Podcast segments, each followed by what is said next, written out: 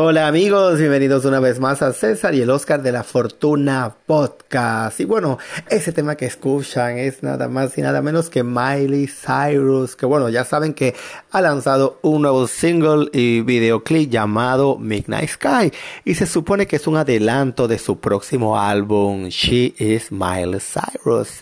Tal como lo reveló la artista, ella misma ha sido la encargada de dirigir el clip. Según informa Rolling Stone, el tema y la estética del video están inspirados en íconos femeninos de la música como Stevie Nicks, Joan Jett y Davey Harry. En apenas tres horas que se lanzó en YouTube, la producción había superado más de 460 mil reproducciones la estrella dejó pistas sobre su nuevo trabajo, ¿verdad?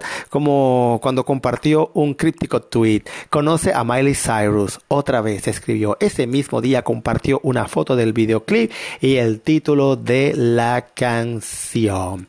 Midnight Sky supone la primera canción de Cyrus desde el 2019. Su primer trabajo fue She is Coming. En este momento, la intérprete anunció que el tema sería el primer de tres EPs de seis canciones que en conjunto formarían un nuevo álbum titulado She is Miley Cyrus. Ese proyecto no pudo salir adelante ya que Cyrus fue hospitalizada por amigdalitis en octubre del año pasado y posteriormente se, se, sometió pues a una cirugía vocal. No sé si ustedes recuerdan pues esa noticia.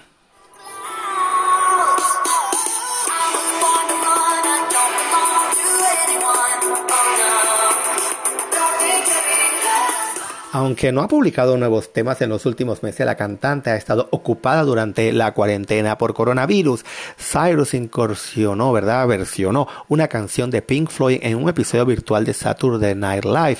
Dirigió el videoclip de Captain's Dance with the Devil de Cody Simpson e interpretó Hell for the Beatles para el evento benéfico en Streaming Global Citizen Global Goal United for Our Future. Así que como ven, pues Miley siempre se ha mantenido pues ocupada. Y bueno amigos, ha llegado el momento de irnos a una breve pausa comercial con esto queridísimo Anchor, pero no se mueva porque vamos a volver aquí con más en César y el Oscar de la Fortuna Podcast.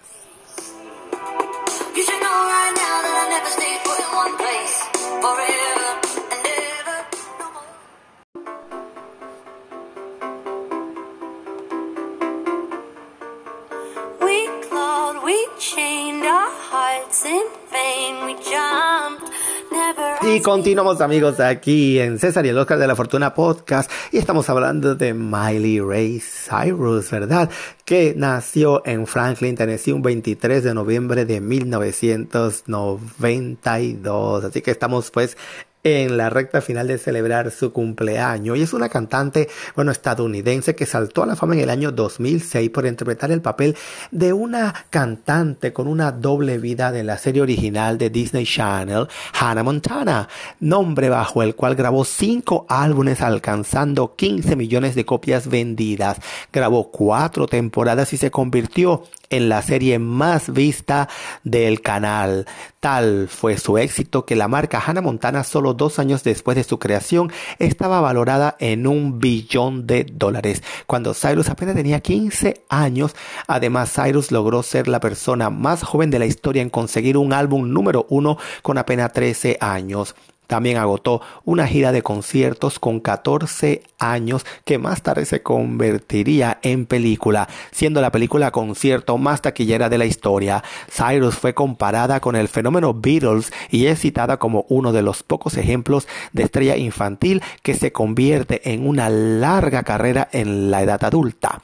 Con el éxito de la franquicia, Cyrus se convirtió en un ícono en todo el mundo con 13 años. Antes de cumplir los 18, Cyrus había vendido más de 30 millones de discos. En el 2006 lanza su primer álbum al mercado siendo la banda sonora de la primera temporada de Hannah Montana.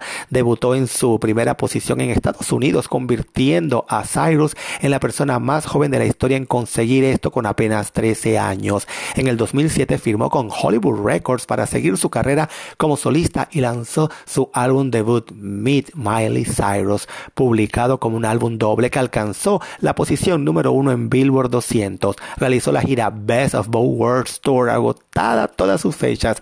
En febrero del 2008 la gira se convirtió en una película concierto en 3D titulada Hannah Montana and Miley Cyrus Best of Both Worlds Concert, su primera película con su nombre que batió récords de taquilla, entre ellos el de la película concierto más recaudada de la historia. Cyrus es reconocida como un ícono feminista.